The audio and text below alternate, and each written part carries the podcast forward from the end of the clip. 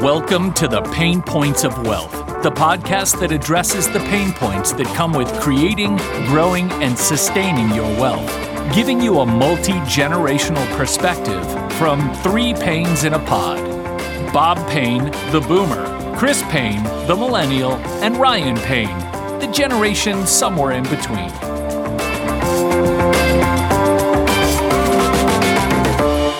All right, it's episode two of Pain Points of Wealth the news in plain sight. You've seen the headlines. Well, we're going to give you the real story. And guys, what's the real story here? The market is going up and up and up. But meanwhile, all I can hear about from my clients, from the news media is there's a huge disconnect between the stock market and the economy, which I guess is a fair point because last time I looked, we're in this deep, dark recession right now. How can the market keep going higher? I mean, amazing, right? We've had economic numbers that we haven't seen since the Great Depression, right? We have unemployment rates that were unheard of, you know, since 1929. And suddenly the stock market's going up like there's no tomorrow. Well, the fact of the matter is the stock market is not the economy and the economy is not the stock market. It's almost as if there's a time warp in terms of how the two are connected and they are connected, just not connected the way everybody wants it to be. You know, I feel like whenever I watch the news, I feel like there wouldn't be any news if it wasn't just bad news. And one thing that they're not talking about is right now, 84% of companies have beat analyst expectations. Are you guys ready for this? By an average of almost 22%. And nobody's talking about it. Well, I guess those analysts that made those estimates might be talking about it, Chris. They have egg on their face. Well, that seems to be the story of this market, right? All the economists, all the analysts, they've just been so, so negative and they've been really essentially getting us prepared for like the worst case scenario. And meanwhile, they've been dead wrong, right? They talked about how we we're going to see a double dip in the economy. The market was going to do a double dip. It was going to go up, it was going to go down again. And all we've seen here is what we call V shaped recovery the whole time. And the market's been telling us that the whole time. So it's kind of interesting right now. How can Wall Street get it so wrong? Well, you know, right. And I feel bad for investors, especially new investors. I mean, it's so counterintuitive. You know, you sit there and you read the Wall Street Journal and Barron's and you watch the financial news and you try and gather all this information to make an informed decision. And the market doesn't care about whether the news is good or bad. It only cares about whether things are getting better or getting worse. And, you know, things are getting better and anticipated even getting better going forward because now companies are going to benefit from all the havoc that's been wreaked upon us by this coronavirus. Yeah, I agree, Dad. And it's like there's a lot of investor anxiety out there. I mean, I think right now there's something like four and a half trillion dollars just sitting in cash, you know, waiting for that aha moment to get in. But the thing that people really forget about is there's this little pesky thing called inflation. And with cash getting less than 1% returns,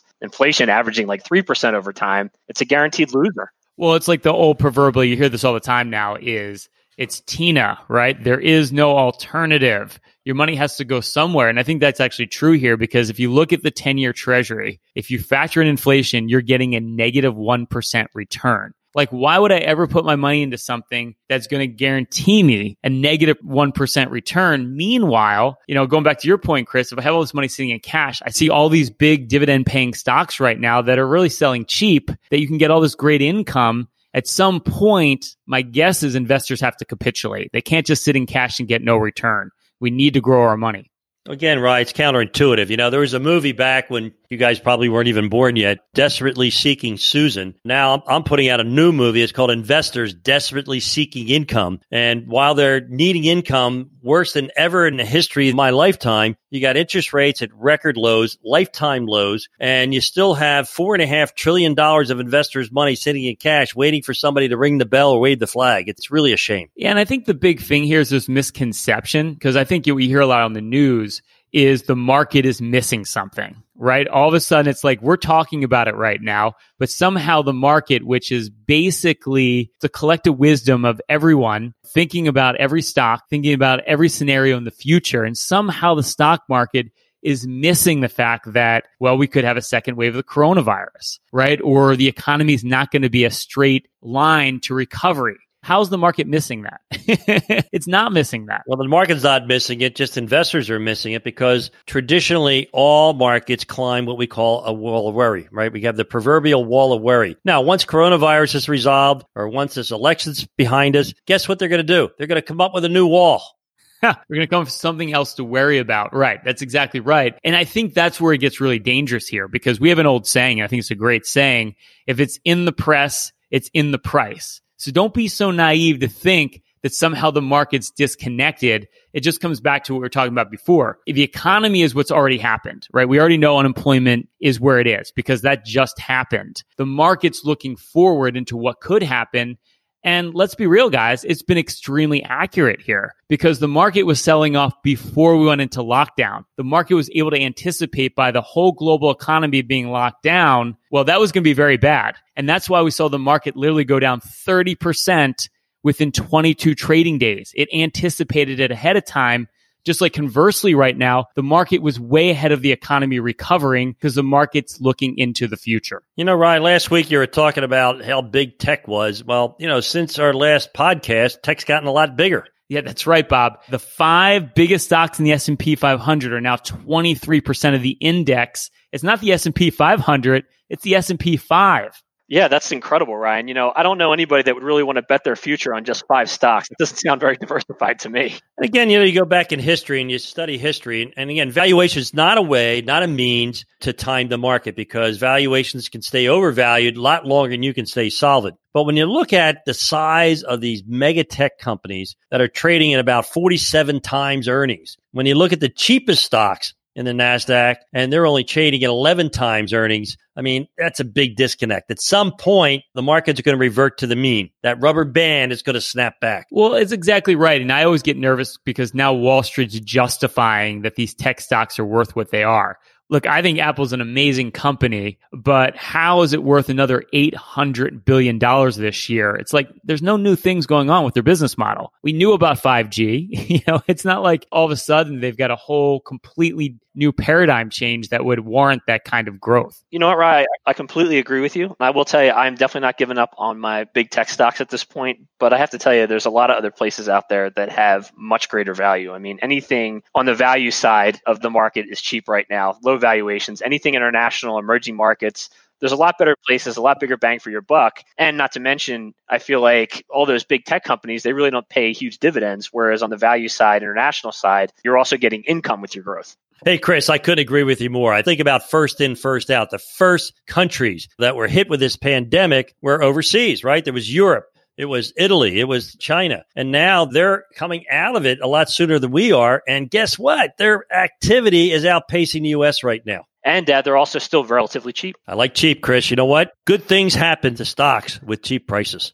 That's right. I mean, again, we don't know exactly when it's going to happen, but you're seeing that rotation. Foreign markets are going up right now. The dollar is weakening, which is very good for foreign stocks and commodity prices as well. So we're seeing a lot of other things go up too. It's not just big tech, even though big tech gets all the headlines. And I think the other point to think about here is big tech does not benefit from the economy reopening, right? The reason big tech did so well is because we were locked up, right? We were ordering more stuff off of Amazon. I've been on more Zoom calls than I care ever to be in my life. So as the economy reopens, it's almost like the anti-tech trade. So I think when you're building your portfolio right now, you've got to start thinking about what's going to benefit when the economy reopens. And really tech is not going to be the place to be. And that's why it's just so important here to be diversified. You know, Ryan, I agree with you. I think these tech headlines are getting all the headlines, but like we say in this segment, we're going to tell you the real story. And the real story is China hit a new high, five year high in their stock market last month. And then just in the past week, Germany hit a new high in their stock market. Nobody's hearing that. Nobody's seeing that. It's not making the headlines. That's the story. Okay, guys, this is the tipping point. Each week, we're going to pinpoint a pain point having the biggest impact on your wealth right now. And of course, that's P A Y N E. So, guys, you know, in our planning practice, I mean, we basically focus on planning. And I found there's like five questions everybody really needs to ask themselves when they're trying to build their financial plan. If you can't answer all five of these questions, you've really got to go back to the drawing board. And I think the big misconception about retirement is you think you're going to spend less money once you retire. You know, a lot of times you'll hear the rule of thumb is 80%. And what we learned is that's just not true. Well, that's the problem. It's those riverboat commercials. They hook everybody. You know, the first year in retirement, you hit that retirement euphoria, and all of a sudden you're spending 120% more than you planned on spending in your budget. Yeah, that's true too, Dad. And the other thing that people don't think about is they think they're going to give less money to their children and their grandchildren. But the reality is, is that for some reason that money always finds its ways into their kids kids and grandkids' pockets. And by the way, that's okay as long as you plan for it. Chris, you telling me the children are the gift to keep on taking? that's right, Dad. Only Chris. Well, I think that's the thing is you don't realize when you have more time on your hands, you have more time to spend money. So you'll plan on spending more, not less, I think is the message here. If you're going to put together a financial plan, think about you're going to need more money in retirement, not less money in retirement. That's kind of the moral of the story here. And one of the things that's happening in the health industry is that we're living longer because they're coming out with better remedies. Just take what's happening now with the coronavirus. You know, we're all wearing masks and we're doing everything we can to not contract that horrible disease. But we're also not catching the flu, the common cold, strep throat, all the other things that are out there. So suddenly we're healthier, and you've got the uh, pharmaceutical industry and 100 companies around the world looking for a vaccine for coronavirus. They're going to find cures for lots of other things while they're doing it. Yeah, that's a good point, Dad. And the one thing that I often point out to my clients is they'll say, "Oh, Chris, I'm not going to live to 100. I'm not going to live to 95." But the thing I always point out is that, like you said, healthcare is getting better. People are living longer, and the main goal here is that you want your money to outlive you, not the other way around. And the cost of healthcare keeps rising. The problem here, and the good news is you're going to live longer. The bad news is it's not your parents' retirement. There's just so much more money you're going to need between money for the grandkids, money for the kids, traveling, playing golf. But then you have, again, any sort of ancillary medical expenses. And above and beyond that, you have inflation. Things are going to cost more. Your purchasing power gets cut in half like literally every 20 years. The paradigm for retirement has just changed so much. It's not like when dad had retirement, he had a social security and maybe called you for some extra money. Number one rule of financial planning is never take your father on as a client. Your grandfather would call me from the golf course, and then I would call him actually and tell him that you know he had a check bouncing. And he said, "What's the problem? Put some money in the account." And he'd hang up on me. well, right. I guess we're not taking dad on as a client. Yes, Chris, the proverbial high maintenance client. so I think this brings up another point. Where's the income going to come from, right? If you know you're going to live longer, you have inflation, you have healthcare costs how are you going to make your portfolio last? And I think one of the biggest problems today, as we see this all the time, is a lot of you are just sitting with so much cash right now, earning no return, and you know you're going to need return in retirement sitting in cash is not going to get you to your goals. No, because the biggest risk we all have. I mean, every single one of you has the same risk, and it's inflation. It's hidden. It's insidious. It's a tax, and the cost of living is going to double every 20 years. You have to have your money grow. You have to have that income to generate because last I checked, you can't buy lunch with relative performance. You need cash. Yeah, absolutely, Dad. And you know, something kind of amazing happened. I realized during this whole pandemic crisis when the market pulled back. And you know, I always say you get a better outcome with income, but people often forget that their portfolio is not 100% driven by just the market going up. Their portfolio also generates interest from their bonds and dividend from their equities. And during this whole pandemic, one of the things I noticed about my clients is that their income that was generated from their portfolio didn't really change all that much. So that's something they can really depend on in addition to things like Social Security or if they're lucky enough, a pension.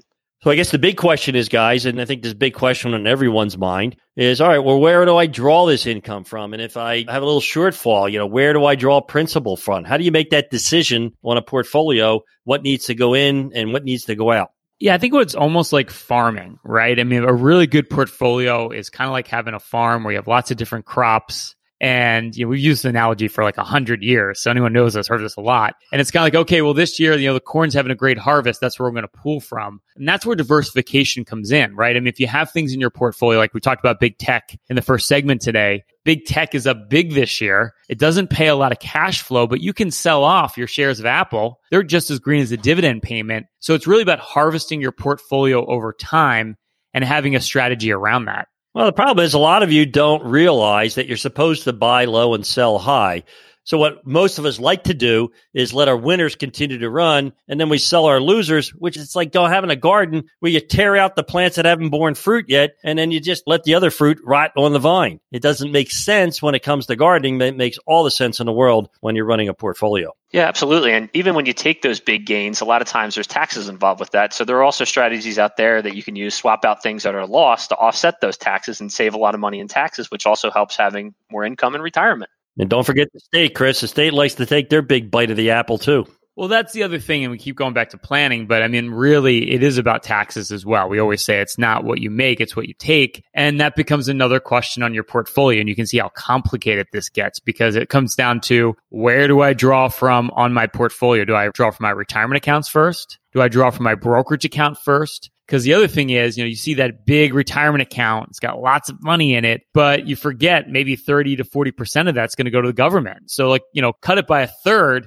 and that's really what you have in that portfolio after taxes. Boy, how many times, guys, have we run wealth projections where someone just does a straight line analysis? They don't factor in that insidious tax you're going to pay when you start to withdraw from these accounts. Taxes can destroy your retirement, but there's ways around it legally, legal ways around it.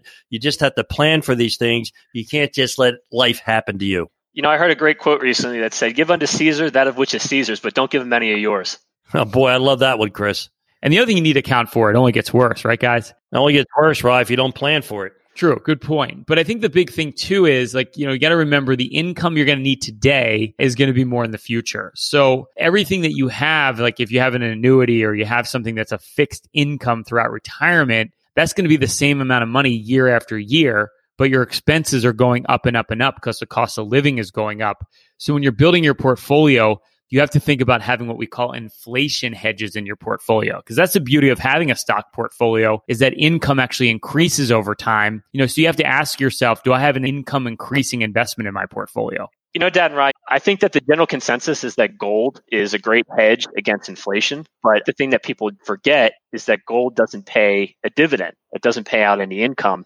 Yes, exactly. Now, Bob said he likes gold because if he shines it enough, he can see his reflection and makes him feel really good about himself. So I don't know how that correlates, but that's a good point. I mean, gold is a lousy long term investment. You know, last time I looked, Bob, everyone's talking about it's at a new high. Well, it's just getting back to the prices it was almost a decade ago. Yeah, it's amazing that gold has been one of the worst performing asset classes. And as I always say about gold, you know, it doesn't pay a dividend. You can't carry it around because it's too heavy. So then you got to pay somebody to store it for you and you can't eat it. Exactly right. So, yeah, I think the bottom line here is as you're building your income plan for financial independence or retirement, plan for more, don't plan for less. You've got to figure out exactly how you're going to fill in that income gap. You have to figure out exactly how you're going to draw from your portfolio. It's probably going to be a mixture of income appreciation, but also you've got to figure out where to draw from your portfolio first. Is it your brokerage accounts? Is it your retirement accounts? And also you have to account for having income that adjusts over time with the cost of living. So these are really important things that you want to make sure that you can answer as you're building that path to what we call financial independence.